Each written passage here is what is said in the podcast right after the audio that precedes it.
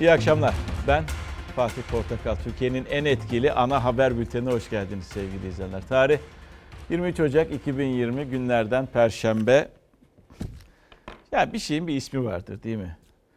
Ama bazen öyle bir şey olur ki o onun ismi odur aslında ama karşı taraf onun ismini ve öteki taraf onun ismini öyle dememek için bin dereden su getirir. Ve tabii bin dereden suyu getirirken de yani geldiğinde vardığında elinde su da kalmaz. O da ayrı bir mesele. Şimdi e, e, devlet demir yollarının zammı ile ilgili e, e, zamdan dolayı böyle bir tabela bulalım dedik. Şimdi zammı kabul etmiyorlar. İşte e, biz orada e, indirimde indirim yaptığımız indirimden düşürdük. Abonmanın indirimini düşürdük diyorlar. Zam kelimesini özellikle kullanmak istemiyor. İyi tamam dedik o zaman biz de. İsmini koyuyorum.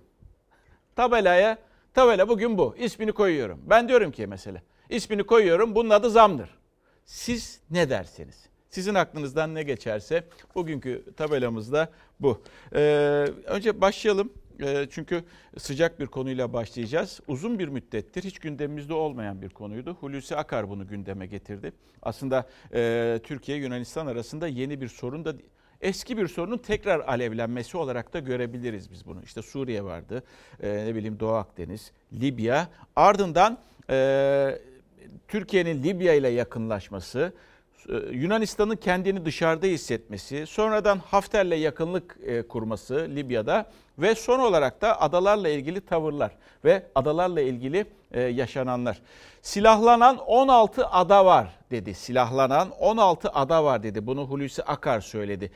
Ege'deki adalardan bahsediyoruz. 23 ada dedi aslında silahlardan arındırılmış adadır. Olması gerekir dedi. Ne var ki bu 23 adadan 16'sı e, silahlanmış durumda şu anda. Aslında geçmişten itibaren son birkaç seneye bakın muhalefet bunu gündeme getiriyor. İyi Parti, Cumhuriyet Halk Partisi devamlı olarak kimi gazeteciler devamlı olarak yazarlar. Hükümet bu konuya girmek istemezdi. Ne var ki bugün Milli Savunma Bakanı bu konuya girdi. Silahlanan 16 ada var dedi. Devamını da getirdi. Hakkımızı çiğnetmeyiz. 23 ada var. Gayri askeri statü ada var. Bunlardan 16'sında silahlandırma var. Binalar yapılmış, şunlar yapılmış, bunlar yapılmış vesaire. Peki siz anlaşmaya karşı çıkıyorsunuz. Biz silahlandırılmasın diyorduk. Uyumayın diyorduk. Bu hale düşmeyin diyorduk. Ege'de 16 adada Yunanistan'ın ihlalini ve askeri işgalini yüksek sesle Milli Savunma Bakanı Hulusi Akar dillendirdi. Muhalefet iktidara destek çıktı ama geçmişte yaptığımız uyarıları neden dikkate almadınız eleştirisiyle.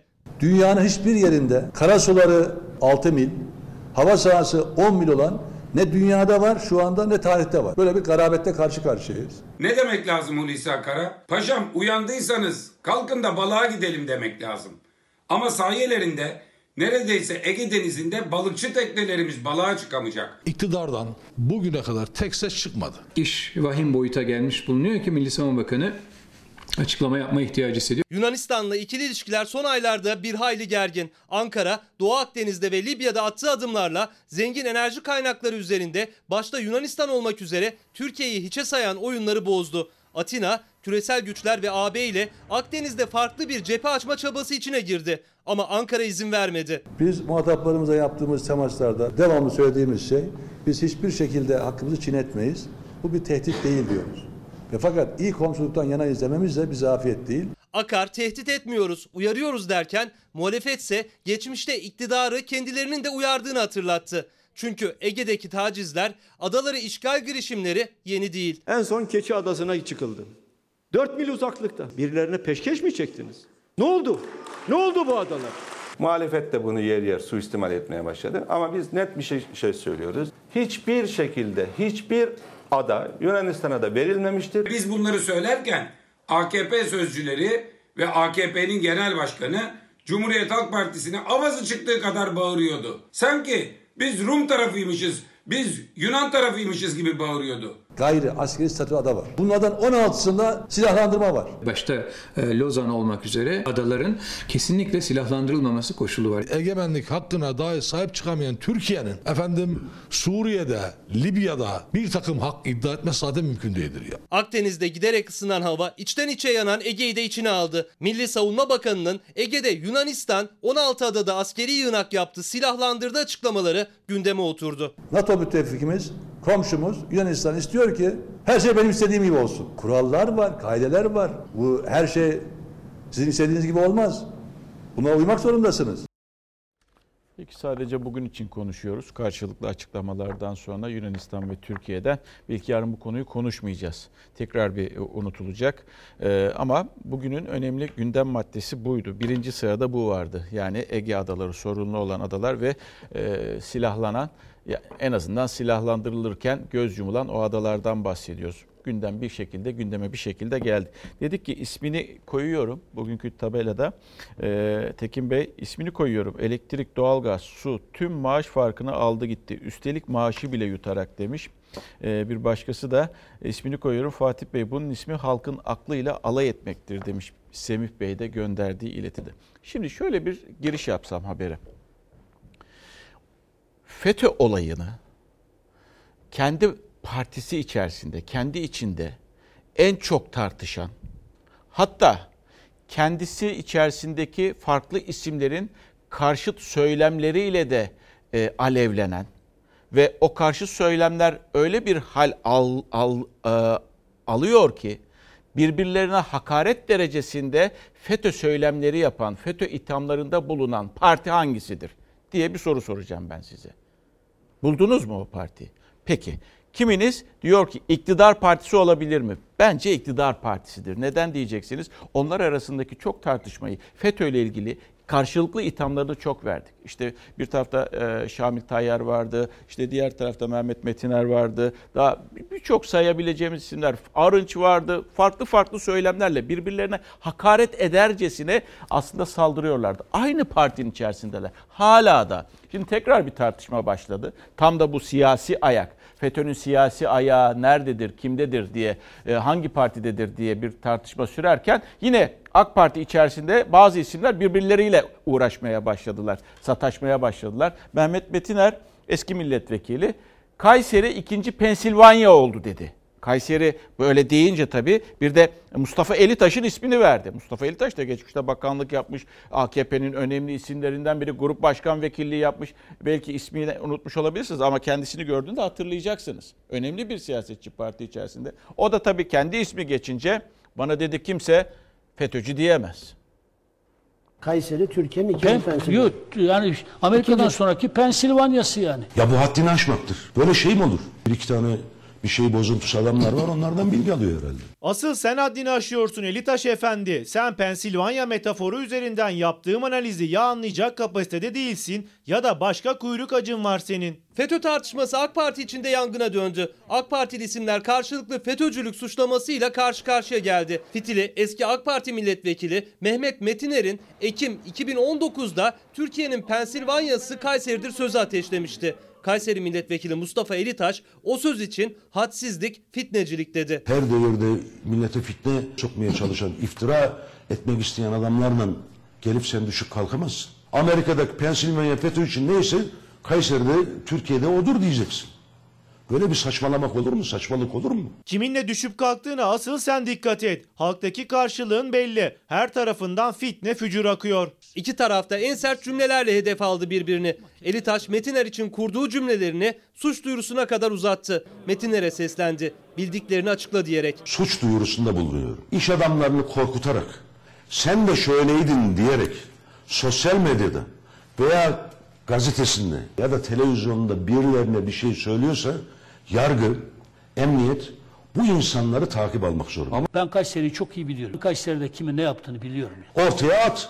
Kime gider dokunursa. Varsa bildiğin tek tek söyleyeceksin. Bunu gazetende, köşende yazarak olmaz bu iş. Gidersin, emniyete söylersin, Sayın Cumhurbaşkanımıza söylersin, İçişleri Bakanı'na söylersin. FETÖ ile mücadele konusunda da anlaşamadı ikili. Metiner AK Parti içinde kripto FETÖ'cülerin olduğunu söylemişti. Elitaş ise FETÖ ile ilgili arşivdeki sözleri farklı olsa da bugün tam aksi cümleler kurdu. Biz bugüne kadar destekledik, içinde bulunduk. Yaptıkları işlerle gurur duyduk. Benim çocuklarım da onda o okullarda okudu. Abilerle istişare etti. FETÖ bir ahtapot gibi. Aleni FETÖ'cüleri temizledik ama kripto unsurları içimizde. AK Parti gibi bir parti asla FETÖ'cüler kendi başına bırakmazlar. En steril parti AK Parti'dir diyorum. Siyasi ayak tartışmasının gölgesinde iki AK Partili ismin FETÖ çatlağında karşılıklı suçlamalar, iddialar sert. Gözler Elitaş'ın açıklamaları sonrası Mehmet Metiner'de. Steril parti. Yani en temiz parti Mustafa Eltaş e, e, bizim parti diyor. Buna kendileri karar veriyorlar zaten. Yani sizin karar vermeniz, sizin nasıl gördüğünüz önemli değil. O kendi başına zaten vermiş Mustafa Bey ve Mustafa Bey düşünceler. Şimdi bakın bu o kadar enteresan ki Kayseri ikinci Pensilvanya oldu diyor. Bir de bu AKP'liler kendi içerisinde hep böyle belden aşağı vuruyorlar birbirlerine. Kimse böyle net bir şey söylemiyor. FETÖ borsasında da böyleydi. Şamil Bey'e de bu şekilde yüklendiler ettiler. Ee, ona destek veren e, Mehmet Bey'e de aynı şekilde yüklendi. Ama hep böyle bir bel, bel altı vuruş gibi. Yani ben de bak benim elimde bazı evraklar var ama bilgin olsun yani ha gibilerinde. Böyle net konuşmuyorlar. Bakın şu cümlenin sonrasında bir savcının harekete geçmesi gerekir. Bir savcının, Cumhuriyet Savcısının davet etmesi gerekir. Mehmet Bey'i, Mehmet Metinleri gelin lütfen ee, Kayseri mesela Cumhuriyet Başsavcısı olabilir veya Kayseri'deki başka savcılar görevlendirilen. Ya bir dakika böyle bir iddia var. Siz ne demek istediniz? Elinizde sizin belge mi vardır? Siz Mustafa Bey'i suçluyorsunuz. Bakın o da itibarlı bir insandır vesaire vesaire gibi. Nedir olay diye alıp ona bir bakması gerekir. Türkiye Cumhuriyeti'nin savcıları bunu yapması gerekir. veya birbirlerine dava açmaları gerekir. O da yok. Sadece böyle işte e, tartışıyorlar. Daha doğrusu birbirlerine böyle bir gazları veriliyor. Ondan sonra birli bitti sonra susuluyor. Ama öğrenmek istiyoruz. Tabii ki şu an için öğrenemiyoruz. Yani hiçbir savcı da çağırmayacağına göre zaten bunu da bilmemiz söz konusu değil. Ama bu şekilde konuşarak biz içimizi belki de rahatlatıyoruz. Belki siz ekran başında içinizi rahatlatıyorsunuz ben bu şekilde konuştuğum için. Böyle bir faydası var. Ee, geldik yine çok tartışılıyor.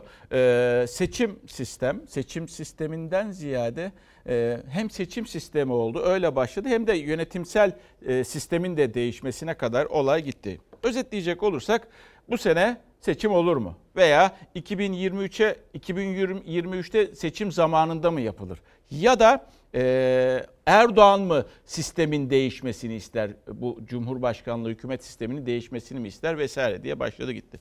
Çok enteresan bir açıklama yaptı. E, sabah İlker Karagöz'ün programında e, sabahları e, bir haftalığına İlker Karagöz sunuyor biliyorsunuz. E, Temel Karamollaoğlu İlker'in konuydu ve işte İlker de bir soru sordu. Siz dedi ki seçimi ne zaman görüyorsunuz? Ne zaman olur? Şimdi bakın ama cümle gerçekten yani bu herkesin kurabileceği cümleydi. Onu kurmuş zaten Temel Bey de. Haziran'la bir başladı 2020 Haziran. Temmuz'u saydı, Ağustos'u saydı, Eylül'ü saydı, Ekim'i saydı. Kasım'da bitirdi. Tabii Haziran çok yakın ama olmaz diye de bir kaide yok. Bu sene seçim olabilir. Olursa zaten Haziran sonu, Temmuz başı veya Eylül sonu, Ekim ayında en fazla Kasım ayında olabilir. Seçim öngörmüyor. Türkiye sadece oyalanıyor. Türkiye yönetilmediği için, yapısal reformlarla ilgili hiçbir şey yapılmadığı için erken seçim sürekli gündemde. Biz de hazırız buna. Herkes de hazır aslında. Seçim 2020 içinde yakın bir ihtimal mi? İktidarın söylemindeki gibi 2023'e kadar uzak mı? Saadet Partisi dahi Libya ve Kanal İstanbul tartışmalarından sonra Haziran sonrası her ay olabilir noktasına geldi. 2023'e gelmez. Öngörüde bulunmak çok zor. Bir kişi karar veriyor. O bir kişi de doğrudan doğruya anketlere bakacak ve kendi geleceğine göre karar verecek. Şimdi belki Yunanistan'ı gündeme getirecekler. Gerginlik yaratarak kendi oylarını konsolide etmeye çalışacaklar. Ancak o zaman seçime gidebilir. Ben Sayın Erdoğan'ın 2023 veya ne zamansa bugünkü Cumhurbaşkanlığı hükümet sistemiyle seçime gittiğinde seçilemeyeceğini görüyorum. İyileştirilmiş ve güçlendirilmiş parlamenter sisteme Sayın Erdoğan'ın geçeceğini düşünüyorum. Akşener'in söylediği doğru Bu sistem mutlaka değişmeli. Seçim tarihi konusunda kafalar karışık ama Millet İttifakı Cumhurbaşkanlığı hükümet sisteminin iyileştirilmiş ve güçlendirilmiş parlamenter sisteme dönüştürülmesinde hemfikir. Yetkileri tamamını toplamış olmaktan memnun ama bu yetkilerin üzerine yüklemiş olduğu yükün farkına vardıkça da zorlandığı kanaatindeyim. Tek o var. Dünyada başka bir Ya- sistem yok böyle. Bir gün değişecek. Sayın Erdoğan inatçı birisi, dediğim dedik birisi. Bu sistemin çalışmadığını göre göre bunu devam ettirmeye çalışır. Öyle kolay değiştirmez. Sayın Erdoğan'ın sağduyusunun galip geleceğine inanıyorum. Erdoğan parlamenter sistem için adım atar mı? Son günlerde muhalefetin çıkışları arttı. Gözler iktidar cephesinde. Şöyle bir baktığımızda aslında Temel Bey'i de dinlediğimizde seçim olmaz diyorsunuz. Yani kimsenin kafasında seçim yok. Sadece gündemde bu olduğu için belki de siyasiler e, işte en azından e, soru soruldu. Bir iki cevap da verelim. Çok 2020 e, ihtimal dahilinde değil gibi görünüyor. Yani gerçekten de yorulduk. Biraz da e, sandığa gitmekten yorulduk. Siyasiler yoruldu.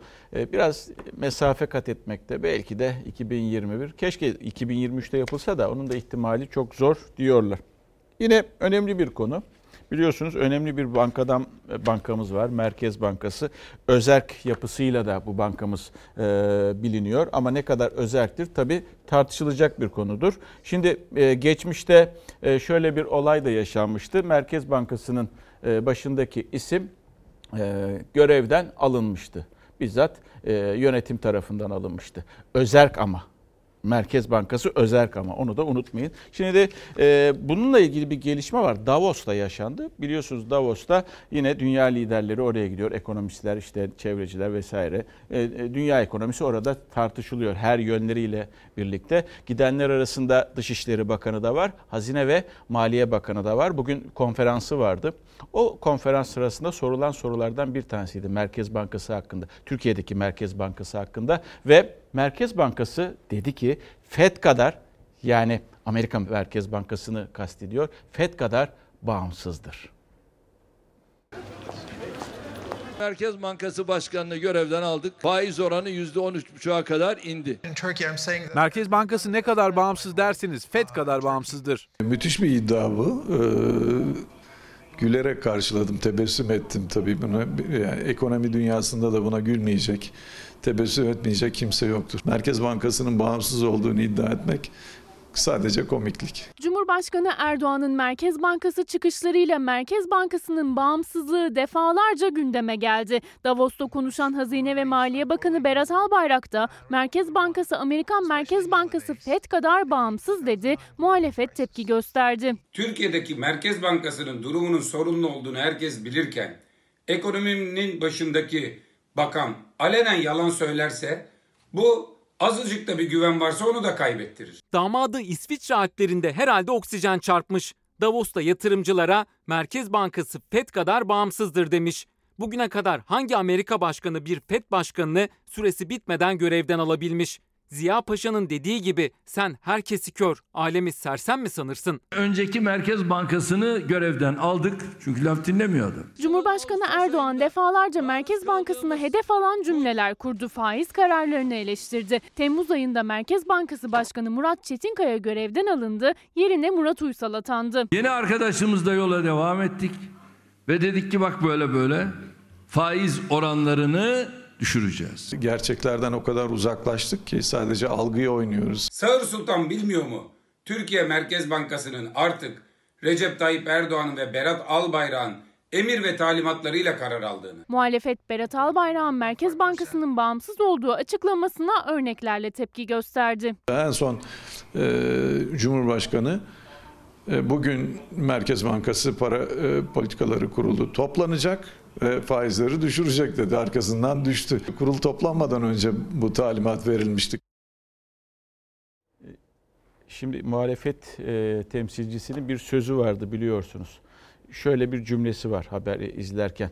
Gerçeklerden uzaklaştık, algıya yöneliyoruz veya algıya oynuyorlar diye. Şimdi tam algı kelimesine dikkat ediniz. Ee, Uluslararası Şeffaflık Örgütü'nün bir araştırması var. Uluslararası bir kurum ve yolsuzluk algısı araştırıyor ülkelerde. Yolsuzluk algısı. Yani gerçeklerden uzaklaştığınız zaman algıyla işler yönetilmeye çalışılıyor.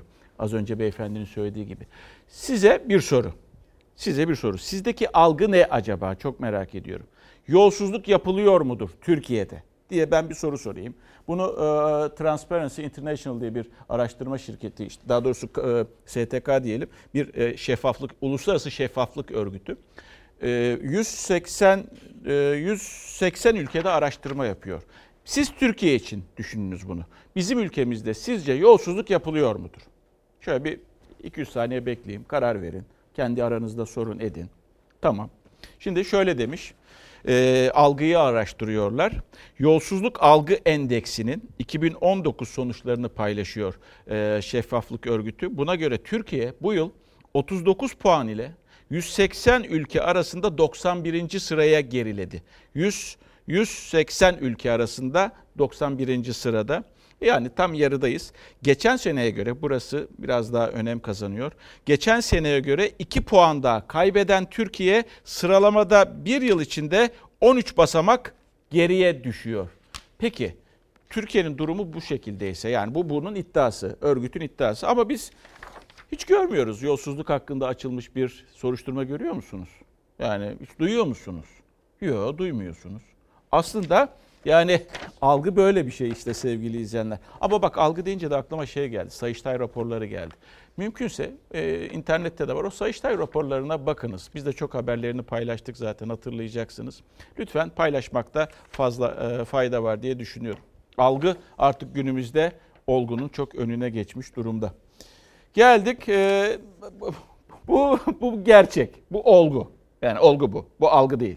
Şimdi zam diyemiyorlar. İsmini hani oradan koyun dedik ya size. İsmini siz koyun dedi. Ne tabela? İsmini koyuyorum. Siz artık ne derseniz. Şimdi devlet demir yolları hızlı trenle ilgili işte Ankara e, İstanbul, Ankara Polatlı, Ankara Konya, Ankara Eskişehir hattında abonmanda bir aylık abonmanlarda dün ekrana getirdik. Öyle öyle böyle bir zam değil. Ben zam diyorum ama. Ben zam diyorum. Siz ismine ne koyarsınız? Şimdi tabii kuruma da söz hakkı vermek gerekiyor. Acaba onlar buna nasıl bir savunma yapacak? Çünkü öyle de sormuştuk. Onlar da tabii bir savunma yaptılar ama hala zam diyemiyorlar. Zam yapmadık.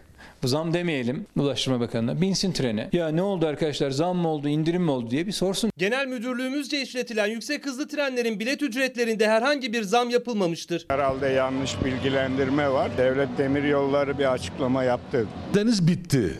Ekonomi şartları o kadar kötü ki milletin sırtına binmekten başka bir yol bulamayan bir siyasal iktidar var. Devlet Demir Yolları'nın yüksek hızlı tren abonman ücretleri için belirlediği yeni zamlı tarife tartışması büyüdü. Tek biniş, 15 biniş, 20 binişlik ücretlerde zam yok. Ama aylık abonman kartlarına %90 ile %300'e varan zamlar herkesi konuşturdu. Demir Yolları sosyal medya hesabından zam yok açıklaması yaptı. Muhalefet yolculara soralım resti çekti. Diyorlar ki zam yapmadık. Yalan söylüyorlar. Bugün üst düzey bir yetkiliden telefonla teyit ettim. Buradan Polatlı'ya gideceğim aylık abonman almak istiyorum. Dedi ki 877 lira oldu vekilim.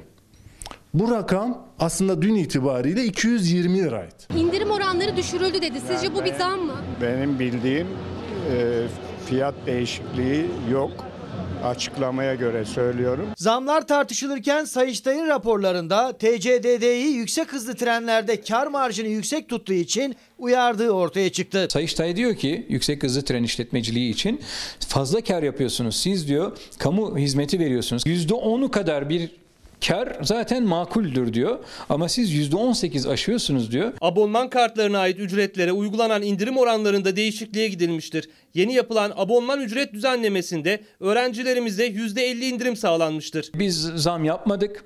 Gençlerimiz de %50 indirimle seyahat ediyor diyor. Ama düne göre bugün Ankara'dan Eskişehir'e 509 lira verirken 960 lira verecek. Israrla zam yok, indirim var diyen TCD'de vatandaşlardan gelen tepkiler üzerine teyakkuza geçti. Yetkililer yeni bir çıkış yolu ararken yüksek zam oranlarından dönüş için formül peşinde. Şu an bu konuyla ilgili toplantıdayız.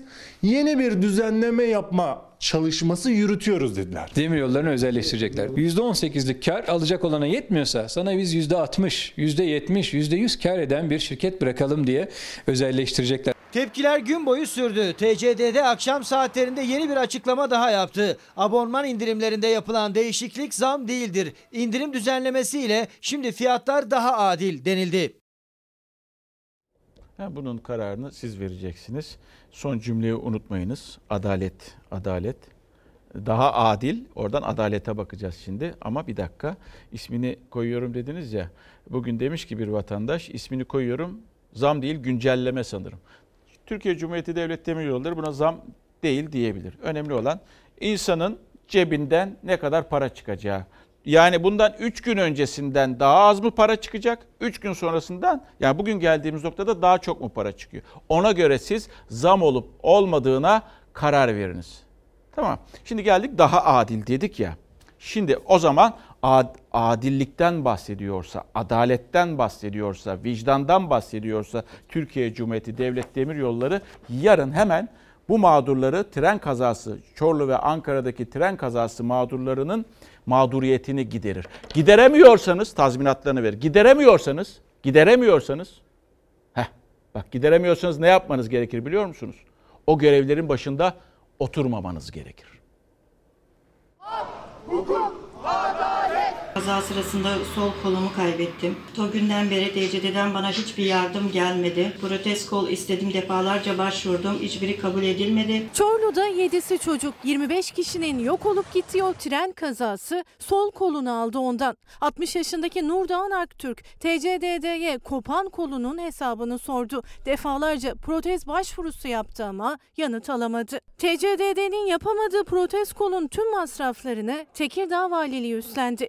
Bir buçuk yıldır tek koluyla hayata tutunan talihsiz kadının hastane ikinci ev olurken protez uyum sağlaması için sol kolu operasyonla biraz daha kesilmek zorunda kaldı. Tüm acıları göğüs gererken bir de kanserle savaşı başladı. 9 ay sonra da kazadan kanser geçirdim. 8 Temmuz'da Çorlu Sarılar'da göz göre göre gelen o kaza onlarca ailenin yüreğinde hiç kapanmayacak yaralar bıraktı. 60 yaşındaki Nurdoğan Aktürk de kolunu kaybetti. Kolunu kaybettikten sonra da işini. Çünkü pazarcılık yapıyordu ve tek kolla bu mümkün değildi. Demir yollarından kopan kolumun hesabını istiyorum. Kaza sonrası bir yandan adalet ararken diğer taraftan da TCDD'den protez kol için tazminat alabilme mücadelesi başladı. Ama demir yolları tek kuruş vermedi. Oysa ki hepsinin sigortalı olmaları gerekiyordu. Öğrendik ki devlet demir yollarında zorunlu sigorta yokmuş. Kendi oluşturmuş olduğu bu fondan karşılıyormuş e, tazminat ödemelerini. Ağır bir şekilde yaralandım.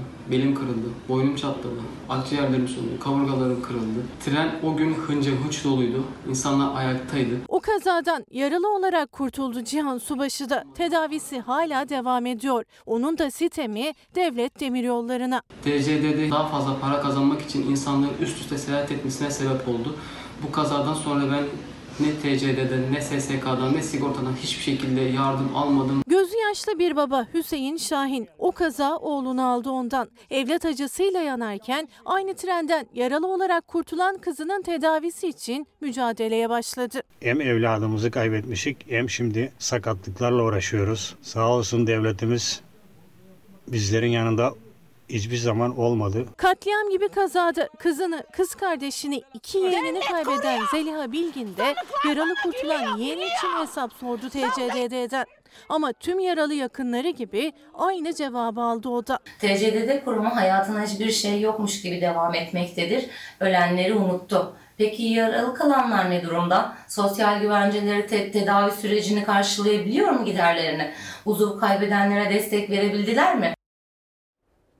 Şimdi eğer adil olmaktan bahsediyorsanız kurumun başındaki Türkiye Cumhuriyeti Devlet Demiryolları'nın başındaki genel müdür en başta da Ulaştırma Bakanı zaten. Çünkü adillikten bahsediyorsunuz, adalet duygusundan bahsediyorsunuz. Yarın bu insanların haklarını ödeme zorunluluğunuz var. Ödemek zorundasınız. Çünkü bu insanları mağdur eden sizlersiniz. Alamadığınız önlemler, aldıramadığınız önlemler, e, yapım hataları vesaire. Ve bu insanlar sizin yüzünüzden e, mağduriyet yaşıyorlar şu an için. Heh, eğer o kadar çok adalet duygusuna sahipseniz yarından tezi yok da siz de bu insanlara olan görevinizi yerine getirirsiniz. Yoksa üzerinizde vebal var. Onu da söyleyeyim. Hem kurumun başındaki hem de Ulaştırma Bakanı olarak. Çok anılacak. Bu dönemin Ulaştırma Bakanı şu andaki isim çok anılacak bir isim. Gidiyoruz. Ee, Ankara. Ee, Ankara'da biliyorsunuz yani bu fıskiye olsa haber olmayabilir belki. Ama fışkiye deyince bir anda haber olabiliyor. Ama sadece fışkiye denmesinden de değil tabii ki. O fışkiyelere harcanan paralardan bahsediyorum. Bir kediyi sevdim, bir seni sevdim ben. Fışkiye değil, bir nazlı yardin sen.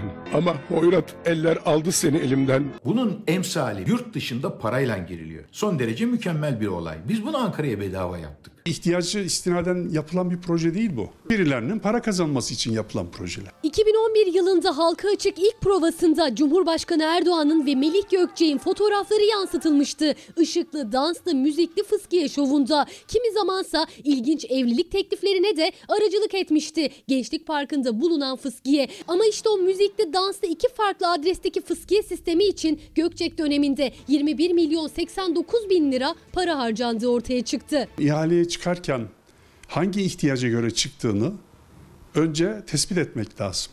Ama bu tamamen siyasi bir reklam olarak kullanılan bir ihale bu. Gençlik Parkı'ndaki milyonluk fıskiyenin maliyeti kadar yapım hikayesi de oldukça ilginç. Çünkü o tarihte 5 milyona yakın nüfusu olan Ankara'da 11 bin kişinin katıldığı anketten yalnızca 6989 kişinin oluruyla Gökçek bu fıskiyenin yapımına başladı. 5 ila 6 milyon TL'ye bir fıskiye grubu yapacağız. Anket yapıyoruz dedik. Neticesinde de %61. Okey deyince de biz de ihalemizi yaptık. İşte o milyonluk fıskiyelerden bir tanesi de burada yer alıyor. Kuzey Ankara projesi kapsamında yaptırılan parkın içerisinde tam 120 metre uzunluğunda ve 2013 yılında bu fıskiye içinde tam 15 milyon 891 bin lira para harcandı. Melih Gökçek döneminde 5 milyon liraya yapılan fıskiye sistemi artık kullanılmıyor. Gökçek havuza su doldurmaktan acizler diyerek yeni yönetimi suçladı. Mansur Yavaş cephesi ise çünkü izolasyonu yok havuz su tutmuyor dedi. 15 milyonluk Kuzey Ankara projesindeki fıskiye ise ziyaretçisi olursa çalıştırılıyor.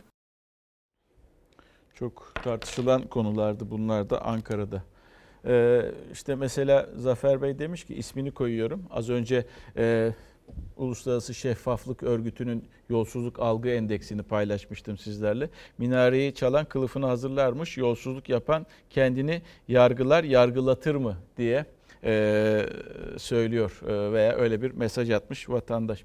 Ve şimdi dep, e, deprem fırtınasına gideceğiz. Çünkü biliyorsunuz dün akşam e, dün akşam e, önce Manisa'da saat 22.22'de 5,6 büyüklüğünde sabaha karşı ee, Ankara'da 06.54'te e, 4,5 büyüklüğünde bir iki deprem yaşandı. Artçıları da bunların geldi. Arada da artçılar da var tabii ki. Tabii Türkiye yani e, ülkenin büyük bir kısmı Ege ve yukarıda bu bulunduğumuz saha Marmara e, bunlar hep fay hattı üzerinde olan yerlerimiz ve te- tehlikedeyiz. Deprem riskiyle karşı karşıyayız. Bu iki deprem olunca tabii ister istemez deprem gerçeği aklımıza geldi unutma ve unutturma diyoruz.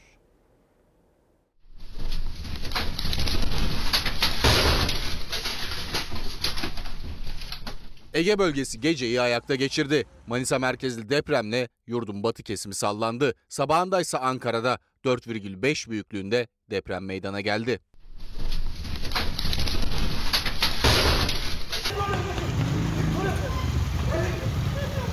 Saat 22.22'de Manisa Akhisar'a bağlı Musalar köyünde 5,4 büyüklüğünde deprem oldu. Zaten gün boyu daha küçük depremler yaşanmıştı bölgede. Herkes tedirgindi. Burasının olağanüstü bir gergin olduğunu gösteriyordu. Bu gerginlik aşağı yukarı Akhisar'ın kuzeyine kadar çıkıyor. Yani Soma'ya falan yaklaşıyor. Soma'nın bulunduğu yerden e, Aydın Ortakla Germence'ye kadar bu bölge gergin. Aşağı yukarı 10 yıldır uyarıyorum bu konuda. Profesör Övgün Ahmet Ercan'a göre 10 yıldır kırılmayı bekleyen fay kırıldı. Meydana gelen 5,4'lük depremi sadece Manisa değil batıdaki tüm iller hissetti. Depremin merkez üstüne kuş uçuşu 250 kilometre mesafedeki İstanbul'da da hissedildi deprem. Sadece İstanbul değil İzmir, Aydın, Kütahya, Uşak, Balıkesir ve Bursa depremi en şiddetli hisseden illerdi. Ölen ve yaralanan olmadı ama binalarda maddi hasar meydana geldi. Bunun ana nedeni şu. Buradaki depremler göçüntü türü depremler. Sığ olması geniş bir alanda duyulmasına neden oldu. İstanbul'da bunun içinde. Büyüklüğü 4'ün üzerinde 8 artçı deprem meydana geldi Manisa'da.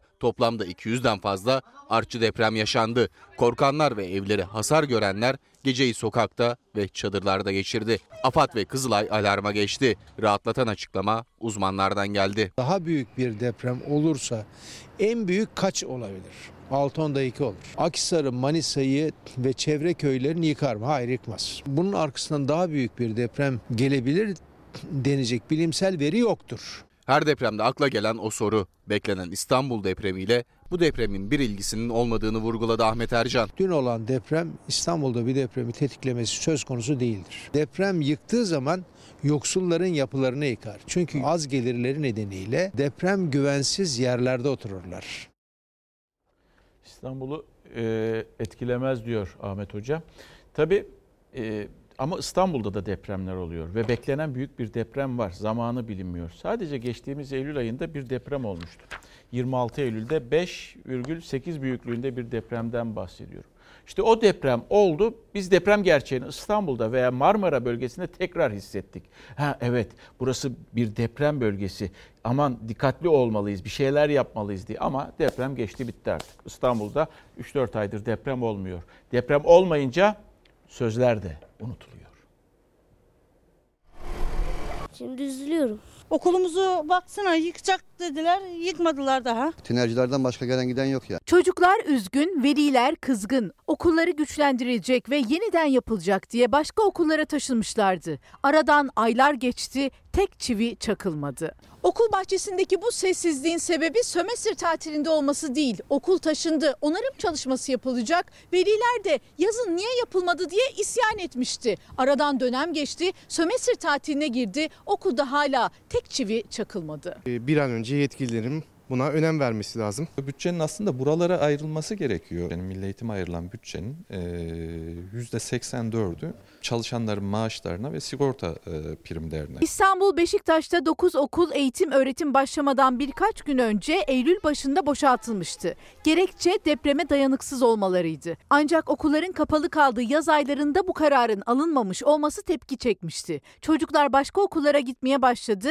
Hepsine servis de verilmedi. Bazen soğukta gidiyor, bazen sıcakta gidiyor, bazen tek başına. Yok servis vermiyorlar. 10 yaşındaki Cemile hakkında yıkım kararı verilen bu okulda okuyordu. Şimdi servis de verilmedi. Abbas Ağa mahallesindeki bir başka okula gönderildi. Oranın da yolu yokuş, yürümesi çok zor. Yani zor. Geçmek zor. Ee, akşam da akşam 7'de çıkıyoruz. Yorgun oluyoruz. Cemile Dikili Taş'tan Abbas Ağa mahallesine yokuşları ve caddeleri aşarak gidiyor. O ve 9 okulun çocukları bu yüzden ikili öğretime de geçmek zorunda kaldı. Bekliyorlar ki evlerinin yakınındaki okul yapılıp yeniden açılsın. Servis de vermediler. Ben gittim dilekçe falan verdim. Arkadaşlardan imza topladım. Ve 25-30 kişi olduk. Ee, Herkes kendi imkanında götürüyor. Yarın öbür gün kar yağacak. Nasıl götürüp getireceğiz bilmiyoruz yani. Ve bir başkası Gayrettepe mahallesindeki bu okul onun da hakkında yıkım kararı var ama yapılan hiçbir şey yok. Akrabalarım çocuklar hep burada. Ne diyorlar? Ne desinler boşuna servis parası veriyorlar, onu veriyorlar, bunu veriyorlar. Güçlendirme çalışması yapılacağı için taşınan okullardan bir tanesi de ara sokaktaki bu okul. Okulda hala hiçbir çalışma yapılmadı. Ayrıca otopark olacağı söylentisi de çıktı. Öncelikle otopark dendi bize. Yani katlı otopark olmasını istemem. Sonuçta eğitim kurumu. Ee, bu arada biliyorsunuz İstanbul bir deprem gerçeği var. Ee, bir ger deprem gerçeğiyle de ilgili önlemler zaten alınmıyor. Yani ne önlem alınıyor diye sorduğunuzda siz hiçbir şey diyemezsiniz. İktidarda işte şunu yapıyoruz bunu yapıyoruz falan da öyle değil işte yani. E, tabii bunlar böyle bir gerçek, böyle bir gerçek önümüzde dururken e, Kanal İstanbul diye bir proje onu yapma niyetindeler. Ve o, o işte biliyorsunuz bilim adamları da devamlı olarak konuşuyor. Biz de o bilim adamlarının sözlerini gerek görüntülü haberlerle gerek onların sözleriyle ekrana getirmeye çalışıyoruz. Yani en azından Kanal İstanbul'u yapacağına kadar şu şehirlerimizi bir adam edelim. En az insan ölümünün gerçekleşme olasılığını hesap ederek paralarımızı oraya aktaralım. Ondan sonra para kalırsa bir tane kanal değil 10 tane kanal yap. İstersen Türkiye'yi Karadeniz'den Akdeniz'e su yoluyla ulaştır. Yani o bile güzel bir şey. Şimdi e, Jeoloji Mühendisleri Odası'ndan bir açıklama var. Şöyle diyor e, Hüseyin Alan, Oda Başkanı. Kanal İstanbul'un yaşatacağı kıyı, kıyı erozyonu her yerde yaşanacak. Yapılması halinde ilerleyen yıllarda Marmara Denizi kıyısındaki tüm sahilleri su basacak ve artık hiçbir plajı göremeyeceksiniz diyor. Bu İstanbul'la ilgili. İnsandan bahsettik değil mi? İnsan hayatı çok çok önemli. Kırıkkale'de yaşanan bir olay vardı. Bir iğne vuruldu. Bazı vatandaşlar maalesef göz rahatsızlığıyla gitmişlerdi. E, göremez hale geldiler. E, 14'ü göremiyor. Muhalefet devreye girdi. Aslında o ilaç dedi göz ilacı olarak kullanılmıyor. O kanser ilacıdır iddiasında. Ve biz de Sağlık Bakanlığı'na tabii soruyoruz. Bir ilaç dayatması mı var? Şu an 14 hasta görmüyor. Bu neden oldu? Kalın bağırsak kanserinde kullanılan bir ilacın öncelikle göz içi enjeksiyonda kullanılması zorunlu hale getirilmiş. Kırıkkale'de yaşanan olayda bir yıldır yaptığımız tüm uyarılara, itirazlara rağmen göz göre göre yaşandı. Muhalefetin iddiasına göre göz göre göre kör oldu 14 hasta. Çünkü gözlerini korumak için kullanılan ilaç aslında göz değil kanser ilacı. Doktorların kanser ilacını göz hastalıklarında öncelikli olarak kullanmasının sebebi ise Sağlık Bakanlığı'nın zorunlu tutması. Göz için ruhsatlandırılan ilacı diyor ilk önce kullanırsanız diyor onun parasını vermem diyor. Önce diyor onkoloji için onu kullanacaksın 3 kez. İğne vurulduktan sonra babamın gözü kıpkırmızı oldu. İnanılmaz başım ağrıyor dedi. Skandal Kırıkkale Üniversitesi Tıp Fakültesi Hastanesi Göz Hastalıkları Polikliniğinde yaşandı. 20'den fazla hasta diyabete bağlı göz hastalıkları nedeniyle gözünün içine iğne vurdurdu ve 14'ü kör oldu. Acil Ankara'daki hastanelere sevk edildiler. Ameliyat oldular. Buna rağmen görüp görmeyecekleri belli değil. Babam bundan önceki iğnelerde eczaneye gönderiliyor ve babam e, iğneyi kendisi alıyor.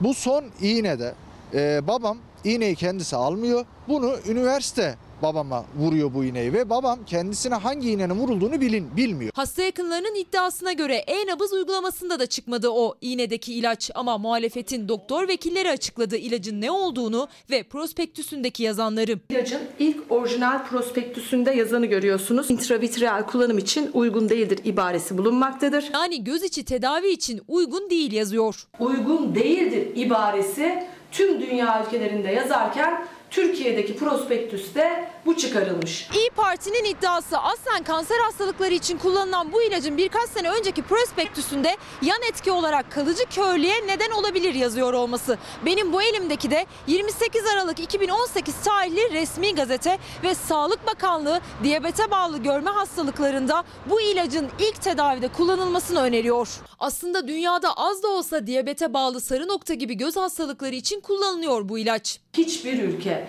doktora öncelikle bu ilacı kullanacaksın demiyor, zorunluluk getirmiyor. Göz için ruhsatlandırmamış. Muhalefete göre Sağlık Bakanlığı ucuz olsun diye henüz göz için ruhsatlandırılmamış olan bu ilacı doktorlara dayatıyor. Üstelik de daha da ucuz olsun diye 30 kullanımlık tek şişe veriyor hastanelere. Normal şartlarda bu ilaçların bir şişesi tek bir hastaya kullanılmalı. İlaçla ilgili bir açıklama yok ama kör olan 14 hastadan sonra bakanlık araştırmamız sürüyor dedi. Şimdi bu insanların hakkını birilerinin savunması gerekiyor. Muhalefetten insanlar çıkıyorlar, onlar da savunuyorlar savunabildikleri kadar. Soğancının da hakkını savunmak gerekiyor. İşte benim hakkımız kim savunacak diyen bir soğan üreticisi. Benim depomda 200 ton mal var. Tatsam 150 takardan aldığım mahsulün parasını yetiştiremiyorum. Benim hakkım nerede? Beni kim savunacak? 250 bin ton soğan var. Eğer bu soğanı bir an evvel ihracat açılıp göndermezsek hepsi çöpe gidecek. Şu anda yeşermeye başladı. Üreticinin isyanı soğanda ihracat kapısının kapatılmasına. İddialarına göre 250 bin ton soğan ellerinde kaldı. Depolarda çürümek üzere. Ankara Polatlı'da sesini duyurmaya çalıştı üretici. Bunlar milli servet değil mi? Niye bunlar depolarda çürütülüyor şu anda? Depolarda soğan yok diyorlar. İhracat kapısını kapattılar. Nasıl yokmuş ya? Nasıl yokmuş? Biz geçen sene terörist olduk. Bunlar terör estirdiler. Terör. Gıdada terör estirenlere Gereken dersi de verdik veriyoruz. 2018 yılının son günlerinde Türkiye'nin en önemli gündemlerinden biriydi soğan. Kilosu kısa sürede 1,5 liradan 5 liraya çıktı. Bütün bu stokların yapıldığı depoları basacağız. Ankara Polatlı başta olmak üzere birçok ilde soğan depolarına baskınlar yapıldı. Stok yapıldığı gerekçesiyle cezalar kesildi. Ancak çare olmadı. Soğanın fiyatı 7-8 liraya kadar yükseldi. Rekabet Kurumu stokçuluk olmadığına, ekim alanlarında azalma, hastalık ve verim düşüklüğüne dikkat çekti hazırladığı raporda. Önce ithalat yapıldı. Fiyatlar düşse de üretici zor durumda kaldı. Üreticinin sırtına binen ikinci yükse geçen ay ihracat kapılarının kapatılması oldu. Belki yurt içinde talep çok olur, fiyatlar artar diye Tarım Bakanlığı üreticinin ihracatına sınırlama getirdi. Şimdi de malımızı satamıyoruz. Esnaf geliyor diyor ki elini cebine koymuş ağzında kürdan. Mal 70 kuruş. 70 kuruşa mal etmişim be vicdansız. Be insafsız. Yanına bir tane tüccar almış Arap. Benden alıyor 70'e buna satıyor 2'ye. Benim hakkım nerede? Beni kim savunacak? Ben sadece seçimde hatırlanmak istemiyorum. Piyasaya sürülen soğanın pazar tezgahlarında kilosu 3,5 lira. Hal çıkış fiyatı ise 2 lira 20 kuruşla 2 lira 50 kuruş arasında. İşte üreticinin 70 kuruşa sattığı maliyetini karşılamadığı o soğanı tüketici evine kilosu 3,5 liraya 3 kilosunu ise 10 liraya götürüyor. Üretici kar etmek bir yana maliyeti bile karşılayamıyor. Ankara Polatlı'dan soğan üreticisinin bir kez daha feryadı yükseldi. 180 aldığımız tohum 320 oldu. 70 kuruş aldığımız mazot 10 lira oldu. Tarım krediden alıyoruz %30 faizli. Tepecinin eline düştük. Elektrikle sulama yapıyoruz. Mazotun iki katına geçti. Yazık günah değil mi? Zaten zorda olan üretici ihracat kapısı açılmazsa daha da zora girecek. 250 bin ton soğan depolarda çürüyecek. Hırsızlık mı yapalım? Malımızı sokağa mı dökelim? Traktörümüzü mü satalım? Biz emeğimizin karşılığını istiyoruz. Açız aç aç. Bekle. Kapatıyoruz sevgili izleyenler. Bizden hemen sonra yeni bölümüyle Mucize Doktor ekranlara geliyor. İzleyebilirsiniz. Yarın daha mutlu, daha huzurlu, daha güvenli bir dünya ve tabii ki Türkiye'de buluşmak umuduyla. Hoşçakalın.